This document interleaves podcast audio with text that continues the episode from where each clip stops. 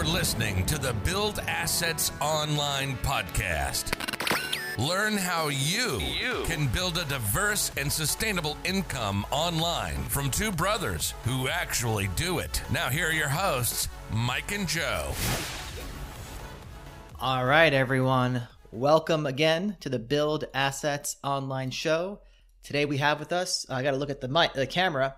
Today we have with us very special guest, star student Daniel Apke. Daniel has really just taken to the Build Assets Online lifestyle and embraced everything about it. Um, if you'll, you'll watch our last interview with him from probably over a year ago now, he joined the build. He joined the Elite Fleet uh, from another dropshipping program. We quickly increased his success drastically. And now he's doing big things. He's thinking about selling his store. He's doing land. He he just really followed what we teach and I think is uh doing pretty well for it. So uh, great to have you back on the show, Daniel. Yeah, thanks for having me. I think it was last April or so, and a lot's changed since then. Cool. Yeah. So I guess why don't you take us through that because I forget where we were that you know last year where you were in terms of your store or overall what you had going on, maybe your expectations. So cue us in as to how things have changed for you. Yeah, so at that point, I had one store. Um, it was kind of beginning phases. I started it late 2019, um, so I was really ramping it up during that period. And I think that was last April. And uh, by the time May hit, it was doing well into six figures a month. Um, so that was kind of my transition period. And then I only had one store at that time. And then throughout that summer, last which was last summer, I opened up another store um, and then I partnered with my brother on another store. So I have a total of three right now, three stores. Um, so I'm partnered with my brother on two, and then have one, uh, which was my first one by myself. And um, what's that? No, no, I, I was gonna say uh, this is advice that I think I've been giving a lot more. Well, I did a coaching call today, and when I said you were following in the Build Assets Online footsteps, I think exactly what you described. I just want to just talk about it for a second because I don't think people realize. Now, you had your one store, Mhm. and then you quickly threw up a bunch of other stores, leveraged your family members, threw a bunch of things at the wall, and just built up your online assets. And that's what we did. That's what you did. And uh, that's it. That's I just wanted to point that out because that, many what many people don't realize. I, I talked to a, co- a student today on a coaching call, and um, you know he had kind of expressed that he he didn't want his first store to be a failure. He didn't want to go so far and then realize he did the completely wrong thing. And I told him, you know, something similar to what you described is it's not about that. It's about building the assets and seeing seeing where they land. So, good job. yeah, Yeah. yeah. And there, throughout that process, I did. Um, I focused a lot on SEO on my first store, um, trying to make like kind of a blog site off of that. And then I also did Kindle uh, for a while. I ended up getting out of Kindle. And then uh, Mike, you guys actually on the podcast at one point got me into land. So I've been doing land with my other brother as well. Yeah, so you have you have a lot of brothers to exploit, and we'll get into that. But Joe is saying how you know we have students that come and they don't want to like do the wrong thing. So I guess could you talk about maybe some of the mistakes that you made uh, during the first store, and then kind of how you feel like you've been able to course correct through different stores, and what, what that process has been like. Yeah. Um, for the mistakes, let me think. I, I think the biggest part, I was focusing on the wrong things. I think a lot of people do that at first. You know, you focus on the wrong things at the wrong time. And as you gain more experience, you kind of learn what's important. And you guys preach that over and over again about suppliers and Google Ads and all that. Um, but I think just putting all my attention in things that don't really move the needle um, from a revenue standpoint, that's where I really wasted a lot of time and then i mean once you figure out what what works and what doesn't work you just keep doing the same thing over and over again um, and just learn from that and grow Yeah, because I guess in the beginning you don't know what the important things are. If people take for granted like the ability to just isolate what the main factors are in your business and do them perfectly. And so that's why, you know, Joe and I tell people just to start doing stuff and then those key factors will kind of reveal themselves, but they can only really reveal themselves for you and your particular business because it is kind of unique and Right. it's, it's something you have to go through firsthand to actually get. Exactly. It's Yeah. like um, un- unconscious competence they call it, right? And then you figure out, you know, you're conscious of what you're uncompetent about, and then you become competent and conscious of of that.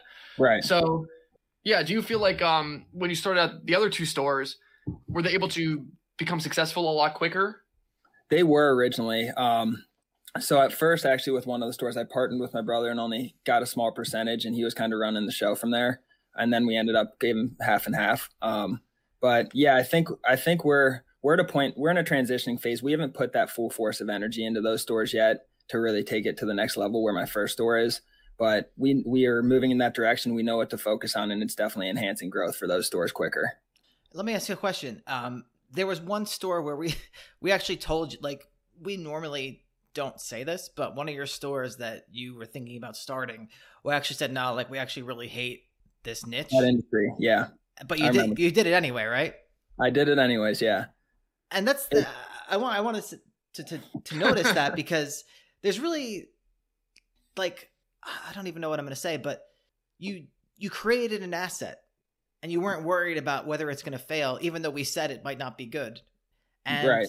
once it's created, it's there, and maybe it's not the most optimal thing you could have ever created, but now it's a little while later. You still have it. It's built. Mhm. You have a foundation to build off of, and uh, it's a beautiful thing. And I don't think people see the value in just creating something, even if like we don't like we don't like it or you're questioning whether it could be good. Just create it and Yeah. build off of it later. And, and to be honest, you guys were right about that industry. We had to pivot massively out of that industry and kind of go to sub niches and uh, get out. You guys were it's extremely seasonal that that niche, so we were kind of get we kind of got out of that. We're still in it, but we're focusing on other niches in that because our store was broad enough name and we just went a lot broader. Yeah. So you you still at least followed our principles as far as like you're setting yourself up in a way where okay, you cannot listen to us and, and go down that road that road, but you could still have the opportunity to completely move away from it, honestly, if it if it doesn't work. And so Exactly. that's like, you know, the the big thing about how we do stores and, you know, I think you see that now. It's like you have to set yourself up to be able to pivot because that's that is the the strongest point of online business is the ability to be able to go from one thing to another if something fails or something doesn't work out the way that you expect it to work out. You don't have this rent you have to pay. You don't have all these employees, all this overhead. right. Exactly. Boom, next thing. Exactly. Yeah, and we Um, I've- I've seen we've had a lot of issues with one store on just being extremely difficult to get suppliers, and that's where it's been really handy to be able to pivot to other niches and categories. Uh, just there's like there's like ten suppliers in that industry, and you can only get two or three of them, so we had to pivot out of that as well. Well, maybe in another year you might be able to get those other suppliers. You know, if, even if it's if it's a long term project. Yeah, Because like for us, um, you know, we have we have some stores as well where it's like these stores are a couple years older now, and we've been able to go after say some bigger names, and we have a lot more. We, we have a lot more to show for that store, and we also have a lot more to show for our entities as a whole. You know, we can say this is who we are, hmm this is what we bring to the table, and there's so much more proof right, if you can show like okay you know versus someone that's new they call their store isn't even unlocked it's like how are you supposed to land big names with that and it's not you know everyone starts at that point but Just you can't expect to, yeah you can't expect to just get everyone off the out the gate so that's why you Exactly. to Yeah, get who you can time in general is just a huge factor with getting good suppliers in the industry. It's it's a big time thing. They want to see you're there to stay. A couple, you go to them, you know, every few months for a couple years, and they come. Yeah. Well, I want to transition to the the idea of time because how does it work? No, I'm just kidding. So you are running a lot of businesses now, and you have one store you run yourself. You have a couple um, partnerships with your brothers. So Mhm. like, how do you are you doing more time management things? Like, what is what does time look like for you? It's right now. It's really crunch. That's why I'm looking to sell one. Um, but I mean, I think the biggest thing is just finding good partnerships. For me, it was my brothers. Um, when you grow to a certain level, it's hard. You can't really put the amount of energy that's needed into a store to grow it yourself. I don't think. So I think by leveraging family and doing that, going down that route, so they can kind of lead the projects. I think that was the biggest thing for me. And then I kind of I'm trying to get more and more into land, but first I have to get a few things settled with the businesses. Um, but Mhm. yeah, I think just leveraging good partnerships honestly is really important. Yeah. It's like in the beginning, you start out, you have a lot of time. And so you're able to put a lot of energy and focus into one particular thing. Mm-hmm. And so for you, that would be like your first store. You build it up, and then now you're gaining momentum. You're able to get some more partners on. You're able to do more and more things Right. to the point where it's like, okay, now you can look. you've created kind of a different problem for yourself. Now you're short on time, but you have a lot of different assets and and you know right. assets, right? So you can look and say, okay, what's taking up a lot of my time? What looks like it could be, you know, a better avenue to go down, and uh, you can do things strategically, like sell a store or Right. or what have you. And so it's uh, a really good position to be in because you've created a lot of things for yourself, and now it's like you can kind of start choosing the path that you want to go down. Exactly. There's a lot of options. Things are open, which I like. So Yeah, and it's like, did you have that that vision in the beginning, or you know, I a, year ago, did you think that like this is where you would be, or did it just kind of turn up like that just through doing a lot of things? I mean, I wanted to keep uh, exploring different things and being around you guys and in you guys' group. I see what you guys are doing, and I kind of wanted that to see what I liked, what I didn't like, and just spread my eggs out. Um, but I think I, I I I was super hyper focused on my first store for a long time, and I think that's why it saw the success fast because I was really really focused on that. And then once that got profitable, I started exploring the Kindles of the world and all that. Last time you were on the show, Daniel, I believe you were working a full time job, right? Are you still working that? No, I don't have a job. Okay, wow, that's Okay. that's that's a big thing in itself. Do you want to talk about that a little bit? Because you were full time in some sort of sales position last time, right? Yeah, exactly. I actually quit that early this year. Um, you know, it was it was nice because I was working remote and I it was it was pretty flexible. I was still working, but um, you know, when things came up with my stores and whatnot, I could I could work on them. Um, so it was nice in that sense. But I I got out of that early this year, and it was a really good move. I mean, ever since then, I could focus on the stores and just grow things and focus on land and put more time into things that are gonna, you know, raise your assets, Mhm. grow your assets. Are you enjoying like the uh I guess the different lifestyle or has it not changed that much since you were working remote anyway and you just have just as much to do? It really hasn't changed that much to be honest because i my old job was really flexible too because i was in outside sales so it was a really similar life um, but i think just knowing that i'm self-employed and just working on my own assets is a is a game changer for me Yeah. Yeah. I, the more time you can spend on that, the better. And um, a lot of people talk about, you know, the lifestyle of it or, you know, the, the paradise you can live in. yeah But, you know, at the end of the day, like there, with the times that we live in now, how things can change so quickly, hmm it's like you do need to set yourself up to treat this as, as a career. And maybe that's not something I wanted, I would have wanted to hear five years ago because I just wanted to kind of be a, a vagabundo, as my uh, Brazilian Jiu Jitsu coach would, t- would say. yeah But yeah, I mean, you do need to actually take this seriously. But I, I do want to bring it back to how you were talking about you put a lot of time and energy into your first store. And so for a lot of people with, with jobs, that's hard, but it is a very, very important point because you said that when you partnered with your brothers, it, things got, got stagnant because no one was really taking a solid lead on the project. hmm And that's something people really, really need to understand because, especially if you're doing things by yourself, I know we talk about having all these stores and building a whole portfolio, but there is a balance between putting all your energy into one thing to really make it as successful as possible and diluting your attention. Because, yeah, if there's no one there to give the project its full focus, it's not going to become what it can become. right exactly So, what kind of um like struggles did you run into with that? with in, uh, in terms of what Well, you, you said how you partnered with your brother, and it's like things weren't going as well. Were you able to like fix that? How did how did that uh?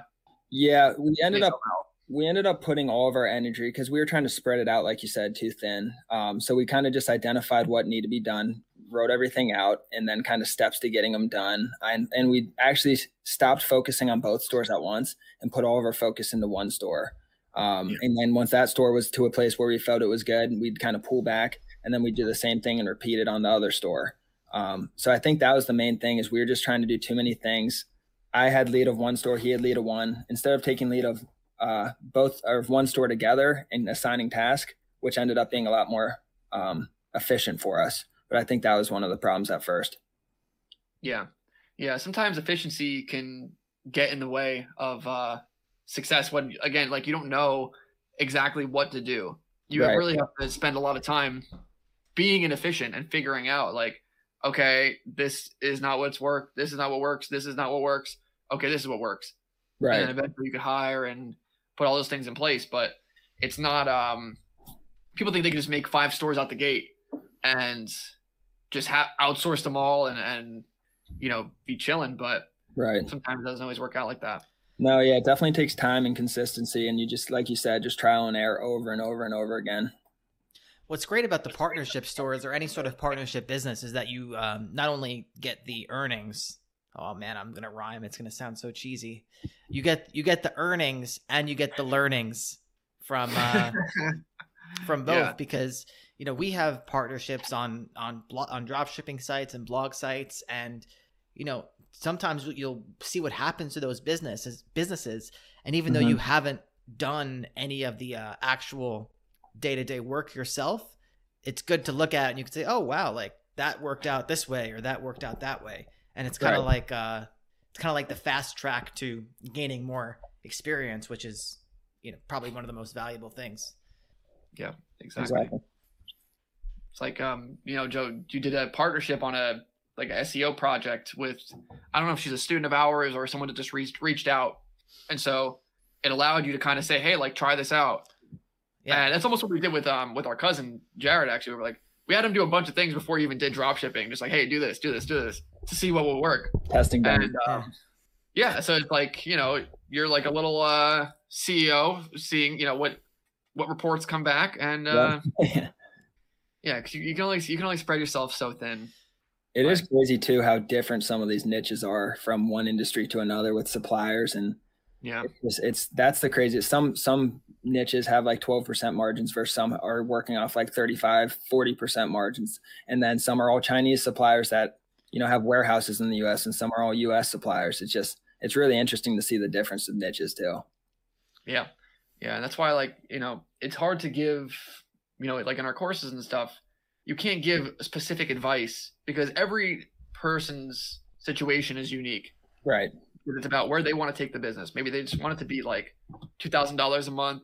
They're chilling, whatever. Versus they want to dominate. Versus they're in. They want to do some weird niche.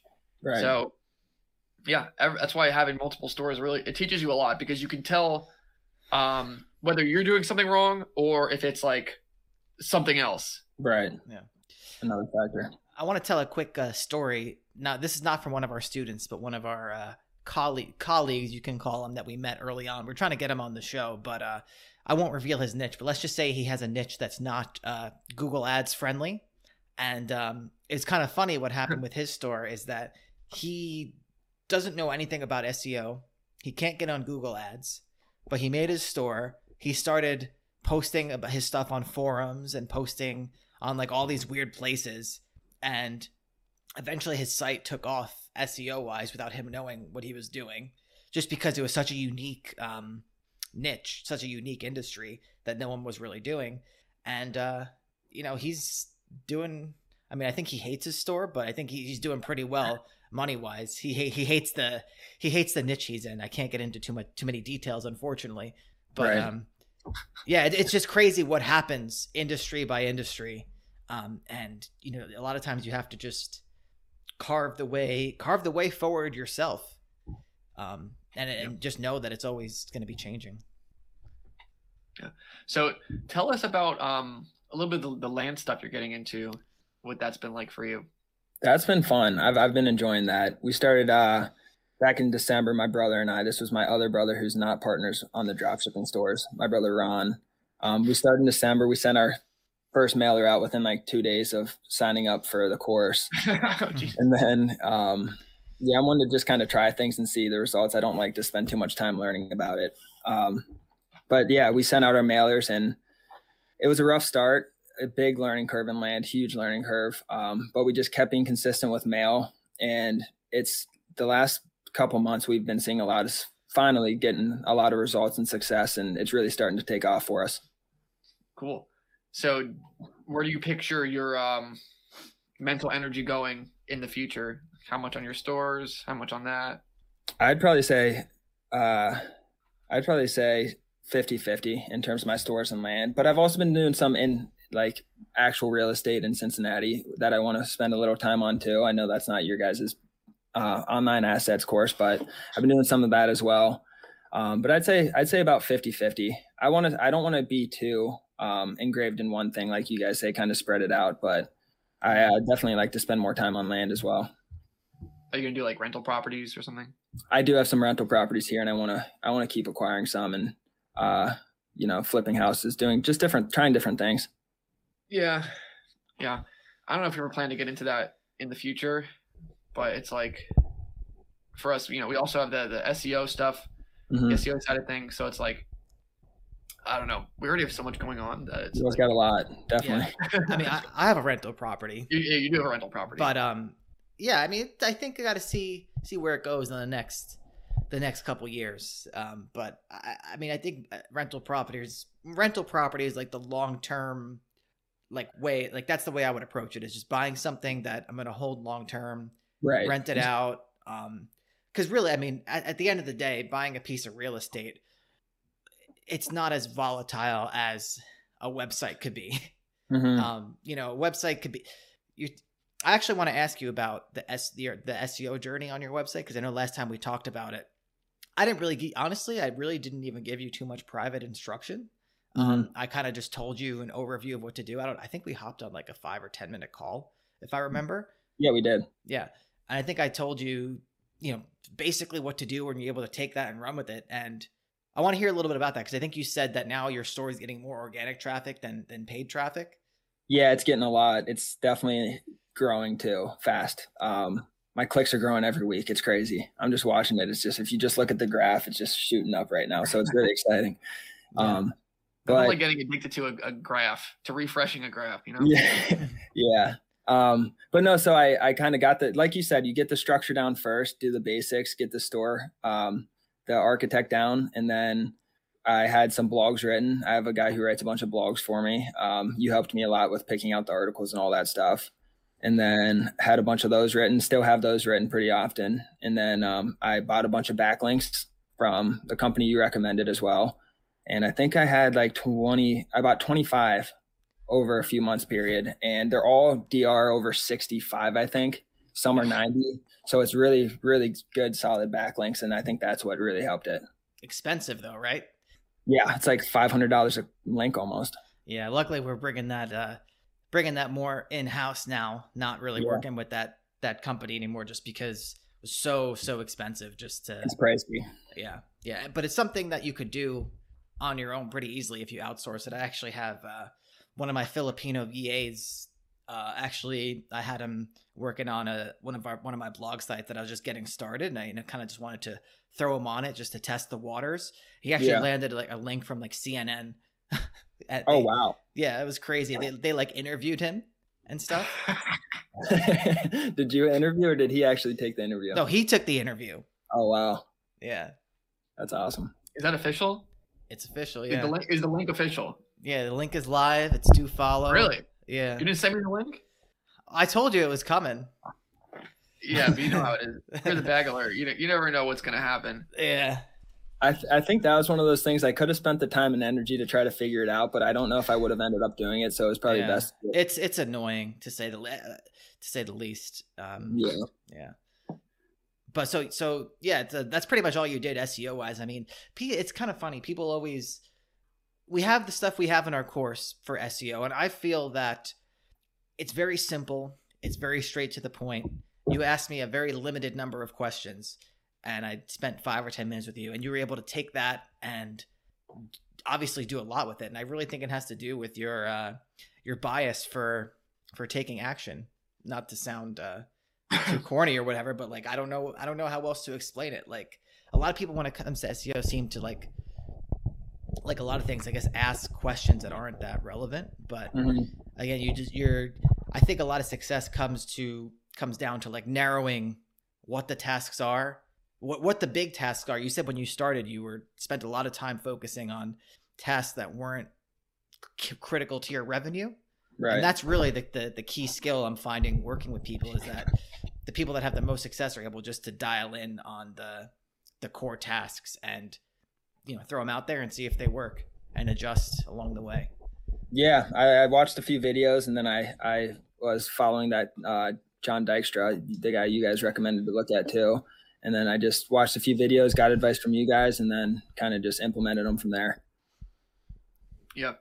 If we had waited, you know, to get all the answers that we thought that we needed before doing SEO, we would still be at zero because we've really, you know, you talk about blazing the trail, Joe. Like we had to fail so much and do so many wrong things just to narrow in on those key things that will actually increase your revenue. Yeah. And uh, you know, we're still refining that process five years later or four years later, whatever it is. So yeah, it's uh I think that's what that's what separates the, the men from the boys. Yeah. Being able to, you know, look because it, it scales over to not just like it's not just um focused on one specific business. Like it becomes a skill that you're able to kind of gain more acuity as far as this is probably what I need to focus on, and more you're able to go through that mental exercise a lot better in your own head of like doing things, really seeing what it is that's moving the needle, Mhm. and um, taking action around that. Exactly. And there's been a, obviously a ton of issues with every business you get in. Um, I'm even getting sued on my my site that I'm selling. I've been getting sued the last four months on that. I've uh, been shut out of like five different merchant accounts. I couldn't find a bank. I had to, uh, PayPal's holding fifty true, yeah. thousand dollars from me. PayPal just had a ton of different issues come up, and I think everyone with every business at some point is going to just have those issues that you got to get through. Yeah, yeah. Issues are are the name of the game. It is. They're always coming up. Yeah, and it's like it's always just, there's always a hurdle, a next hurdle to get through, and um, yeah, I forgot you had that that problem with the merchant center stuff. It was bad. It was, was really on. yeah, that was that was really bad. And then I finally found a merchant who's you know been consistent with me, and that took a long time to do. But the problem was every merchant that was shutting me out was holding money as well. So in the early stages, you don't just have that kind of money to have tied up. Yeah, So you're working off max credit cards for a little bit to try to balance that out with the merchants holding all your cash. yeah. But like at that point, I guess you saw that it was worth pursuing because, again, there's a balance between overcoming every hurdle no matter what because you're gonna hustle versus you know deciding that okay you're being strategic like i actually see a way to make a lot of money with this store so it's worth my time and stress and energy to actually push through this Oh yeah, results were definitely there, no doubt. Yeah so you, you were already doing quite a bit of sales before you encountered the merchant issues Yeah, otherwise you probably would have just i don't know maybe went and did something else swapped out. I've heard they eased up a little bit by now. I hope. I think I don't know if it was a COVID thing or what, but I heard they're starting to get a little more Yeah. relaxed. i think it was a bit of a covid uh issue which with shopify Well, I think I, I think I know exactly what happened. To be honest, um, so at the start of the uh, the new normal, I think I think we got to be careful saying stuff on on YouTube. I don't know, but uh, let's just say at the at the start of the new normal, I think what was going on was you had a lot of the low ticket uh, scammer type people. Obviously, not all not all people who do low ticket drop shipping are, are scammers, but you had people Right. like selling like fake masks and like selling masks and like not shipping them and like all sorts of like crazy stuff like that you know like kind of at the beginning of the new normal when no one knew what was going on and you know you had so many people signing up for shopify and running all these these scams essentially i think that's what caused them at the beginning to be a little crazy with shopify payments but we haven't really heard of too many issues in a while from our students um, in regards to setting up new stores Yeah. and getting approved with Shopify payments. That's good because then that that was a hot topic at one point in the group. It seemed like a lot of people were running into it. Yeah yeah it's all about risk management Yeah, for these big corporations. And you know, on one hand, I could see it. On the other hand, it's kind of screwed up. But so, why are you getting sued? Can you talk about that, or is that uh? So they, I can't. What's the type of lawsuit called? It's where they just they had a blind person sue me and saying my site's not ADA compliant. Um, so it's a law firm up in New York, the Southern District of New York, who's suing me. They sued 75 people on the same day of me, and they crawled my website and just said your logo doesn't have a um, ADA accessible link, like all this different stuff. Um, they did an accessibility test, uh, essentially, and then they filed a lawsuit against me. They had a, a blind person sue me, but it's really going through the law firm Yeah. doing it, and now I have to go and fight that. That's been going on since like early this year. So it's like a money grab. It is, yeah. Yeah, and I'm fighting it. I'm not just giving. They said already out of the 75 companies that they sued, I think 60 of them already settled just to get rid of it. Oh my god. So it's been, yeah, it's been a headache, but you know, it's really, I mean, in the grand scheme of things, it, it's, it will work itself out. It's not, it's not too big. Yeah, you know, maybe That's That's so- so thousand in lawyer fees or whatever. But It, yeah, it's, uh, yeah, it's not, it's not fun. That's so stupid. I was, they came and knocked on my door. I was a Saturday morning, I remember at like 8 a.m. They came and knocked on my door and handed me a stack of paperwork, like two inches thick. Of you got like subpoenaed. yeah, yeah, I did. They knocked on my door. It was like 8 a.m. on a Saturday morning, and wow. So, but they doing they're doing it to all kinds of online businesses, and they're trying to push it to the Supreme Court so they can't do it anymore. But it's it got rejected by Supreme Court. Um, it, the judges hate the people who are doing it, but the issue is you still have to go fight it because you're getting sued. It's a legit lawsuit, so that's the main. You can't just put it on the back burner. wow. Hmm. I don't know what to say to that. But yeah, that, that's crazy. Do you have any idea why you were among? I have no idea. Because I mean, I like have- seventy, it's it's a lot of sites, but it's a relatively small number of sites versus, you know, I'm sh- all the ones that out out there that are not ADA compliant. Yeah, I think I was just it was random because 78 was just on the one day. They're doing it all kinds like multiple Oh. days, multiple and there's other law firms doing the same thing. It's a big if you look at it like uh Wall Street Journal had a case or a article on it a couple weeks ago. It's it's becoming a big thing to do for these law firms to sue these online Yeah. websites who aren't ADA compliant. about to look into that then. How would you even make your? Did you make? Well, I, I don't know how many details we should get into, but like, how do you even make your site more ADA compliant? Like, Yeah, they have a scan. I can't remember what the scan's called, but honestly, at the end of the day, they did scan mine, and then I had a third party scan it too. Two third party companies scan it, and my site was above average for ADA compliance. So it just shows they're suing anyone. Anyone Yeah. can get sued. They can go and pick out a couple of reasons and then sue you. right, right. I mean, yeah, it's just you just have a screen. From what I understand, it's just like a screen reader, and as long as the screen reader can like just read the text on the page, like, what else can it do? Like, if you're blind, you can Yeah, only have. I, yeah, I don't know, but what I do know, they don't, they don't really have a. It's so, gr- it's so they don't have a strict set of like laws that you have to abide by. So they literally scan your website and then they say, when you go to court, you would just want to prove that you're improving your site's ADA. There's not like you don't need to hit a certain percentage or a level, or they don't tell you to do certain things. It's such a gray area. Yeah. Yeah, that's the problem with uh, you know, a lot of this legal stuff is yeah, you can get sued for anything. That's Mhm. what I've come to to learn just through even like land. Not that we're getting sued, knock on wood, but you know, working with a lot of attorneys and dealing with that. It's like yeah, like anyone can sue you for anything, but do they want to go through with with the, all the money and time that it's going to take? Is it worth it for them? Right. It's kind of it's a bit of a money war. Exactly. so, so um yeah but we also ran into an issue ourselves with uh one of our products was being so basically we had a supplier one of our products the supplier was like allegedly copywriting another big company and uh, we were unaware of it and so we got like a letter from I don't think we're allowed to. I don't think we're supposed to talk about this. We were- well it's, we it's were- vague it's vague All right. but it's essentially yeah they were like oh you you owe us this much in damages and all this stuff and it's pretty Yeah, he- ridiculous Who was saying that? The supplier? No the big company Oh, the big company. Okay. For Yeah. something for something our supplier did for something we didn't even sell, Oh. basically. You got it. Interesting. But it was a si- similar situation where it was just one of these umbrella things where they just try and get Yeah. stuff out of you. But Exactly. It happens. It's not the biggest deal. I mean, you just hire an attorney and try to solve it. yeah I- i'm becoming more desensitized to it Yeah. but um yeah yeah that's what goes on so uh we got a bunch of questions here i think if we want to Oh, this is live. oh, you didn't we know say this is live This is live. yeah. yeah it's very Oh, live I didn't know. You sent me the Google Meet. I thought. don't slip up yeah.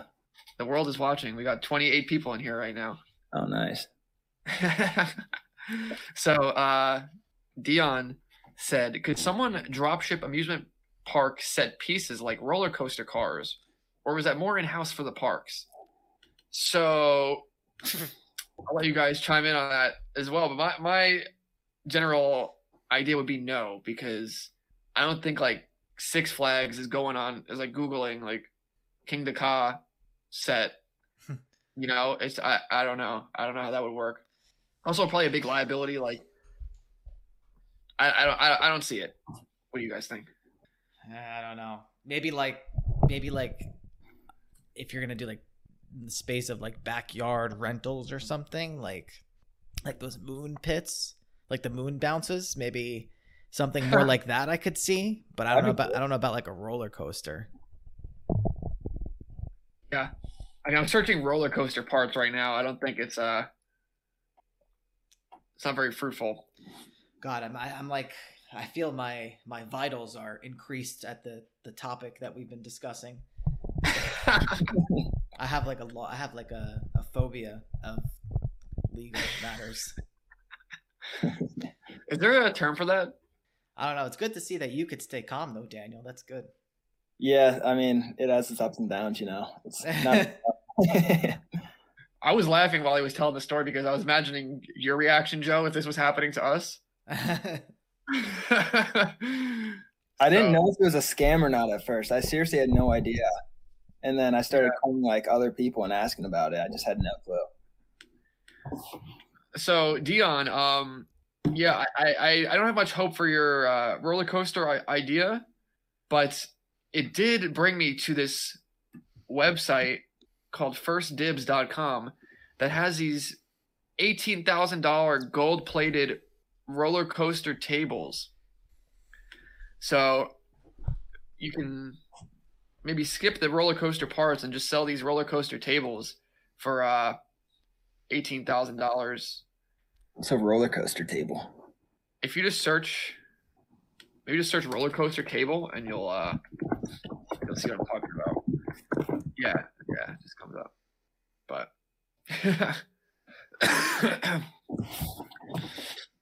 yeah, okay. So let's uh get to the next question. Thank you for that, Dima. Mark Walsh, when you start a store, Daniel, do you test a bunch of high ticket products on Google Shopping from the suppliers you got and see where the clicks take you? When I start a store, when I get once I get the suppliers, do I type in their products and see what comes up? He said, Do you test a bunch of high ticket products on Google Shopping from the suppliers you got and see where the clicks take you? Um oh, you mean like seeing my competitors? So? I think he's saying once you're actually in with the suppliers, you start running the Google ads, you start Yeah. running Google Shopping, and you're uh he said, Do you test them and kind of see where you're getting clicks and, and go from there? I'm not actually clicking the Google shopping links themselves. I'm I'm looking No, at you know, he's saying when uh, like like the clicks that you're getting inside of your ads account. Oh, I see. Okay. Um yeah, yeah, no, I'm always in ads and looking at where what search terms are going to what place and where what products are being clicked and if the products are good, do I want them being clicked or do I not want mm-hmm. them being clicked and looking mm-hmm. for you know, just trying to see at first I'm always analyzing data for the first at least 4 or 5 months I have a new supplier. yeah so you're kind of just taking what you have throwing it up seeing what's coming back seeing i guess if you're getting sales like do you want to be making sales for these people Yeah. maybe you want to you don't like this product this product's too cheap whatever Yeah. and then uh, kind of changing your bids appropriately to redistribute things Exactly. And sometimes you'll see like that some of the there you'll get like one product under a supplier that's getting 99% of the clicks and that product's never being sold and who knows why it's getting all the clicks it's just lower bids. So that's uh you got to always keep your eye on the back end there. yeah yeah that's what we tell people Oh, literally just put my pants on. Uh, so on that note, um, Graham Cook, there is no way Daniel is successful. If BAO, Jon Dykstra, and Doug Cunnington have taught me anything, it's that you have to be bald to be a successful web. I'm missing something then.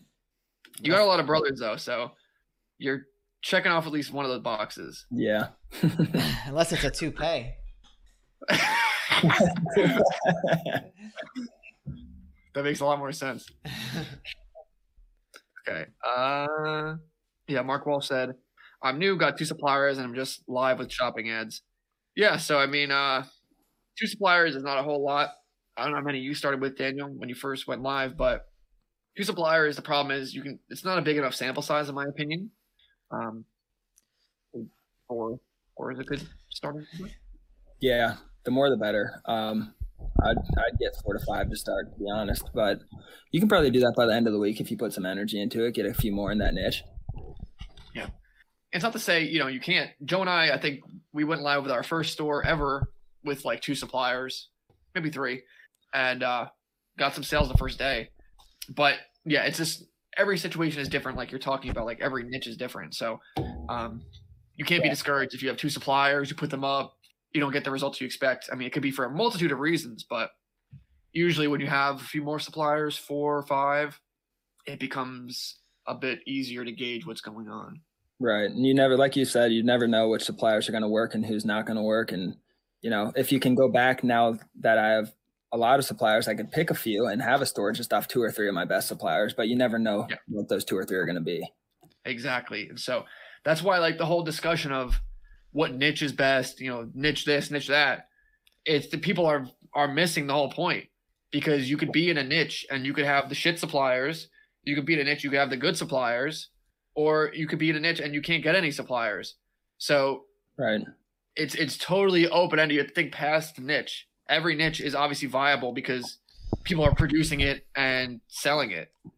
So it's a matter of can you get in with the good people? Are they going to share their good margins with you? Are they going to be taking care of you as a dealer? Whatever. So, uh, Kane said, "What's going on, legends? What's up, Kane? How you doing, Mike?" Daniel, do you have a lot of um, like private conversations with people in the elite fleet? I don't know um, what goes on behind the scenes behind our backs. Uh, not a lot, but um, you know, there's a few people who reach out every now and then. Um, I think I have probably like five or six consistent conversations with the same people. Um, yeah. Yeah. Yeah. I wonder if people in the um, elite fleet should be considering taking on more partnerships. You know, it's probably a good place to to spark up some partnerships because yeah, I mean it could lead to kind of if you know do it like me and Joe did or you know like you and your brother did. You can mm-hmm. go and you can build a whole bunch of things together and it's easier to just allocate uh roles. But exactly, you yeah, be, you have to be sure you're getting into it with with the right person. The right person, yeah. We always get five percent. Any elite yeah. fleet partnership, we always get a kickback. Um. Someone said, or Aaron said, "What's the what even is ADA compliance?" ADA, it's like handicap accessibility. Well, ADA is American with Disabilities Act. Yeah. So it's basically, I mean, it encompasses like anything disability related, like mm-hmm. like in front of your restaurant, like having a ramp and and yeah. stairs. I think is like a ramp, stairs with like a handrail. Yeah. What about the American Dental Association? you don't want them involved. Hopefully, they don't sue you too, Dan. For having such wonderful teeth. they want their cut. All right. Uh, what's the best way to open an LLC? Ask Aaron. I would say it depends on your state.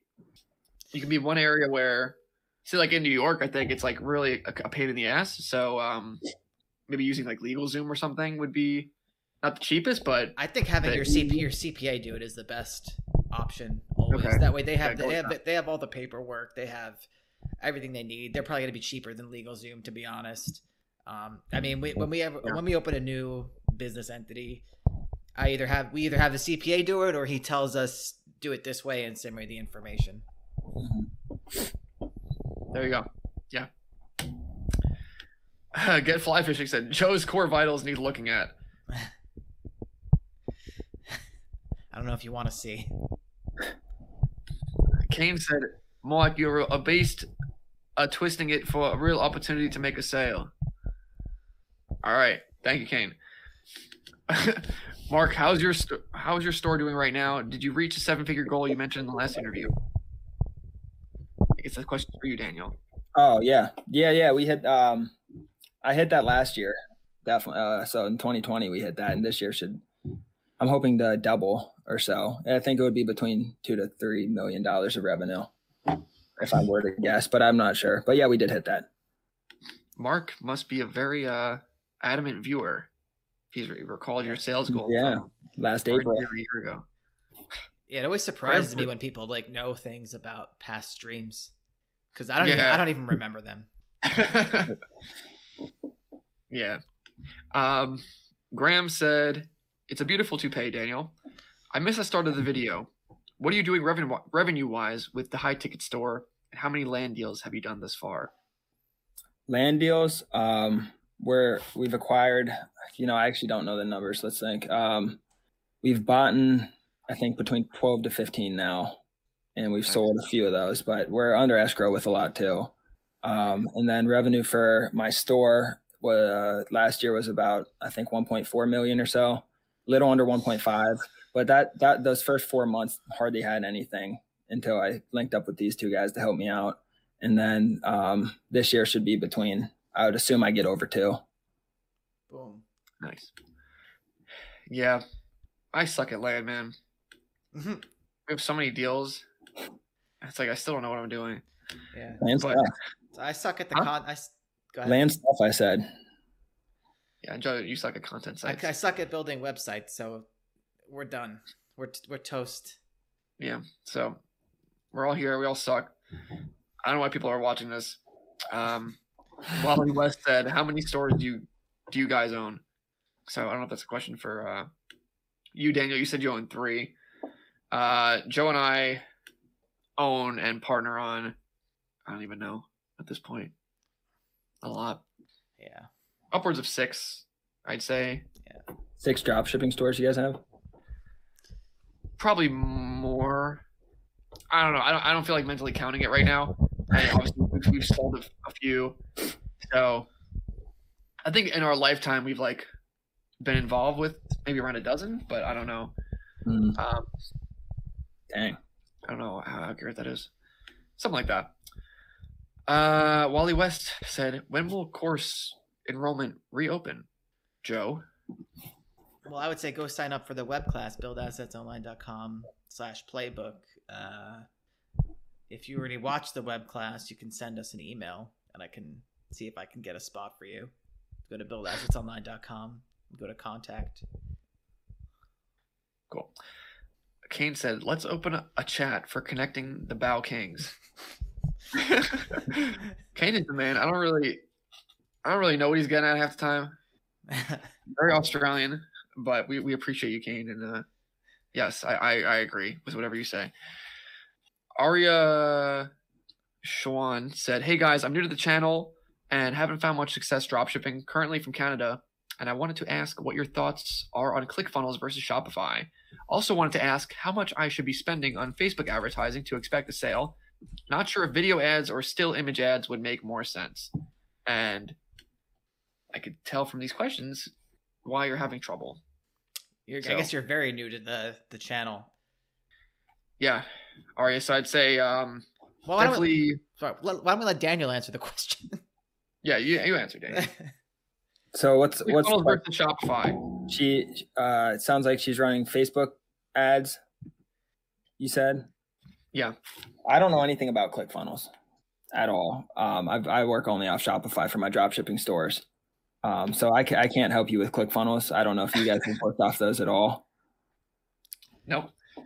But yeah, so Aria, um, basically, you know, if you're not familiar with our channel, we do high ticket drop shipping. So it sounds like you're working on um, drop shipping that involves Facebook advertising. We really do very little of that.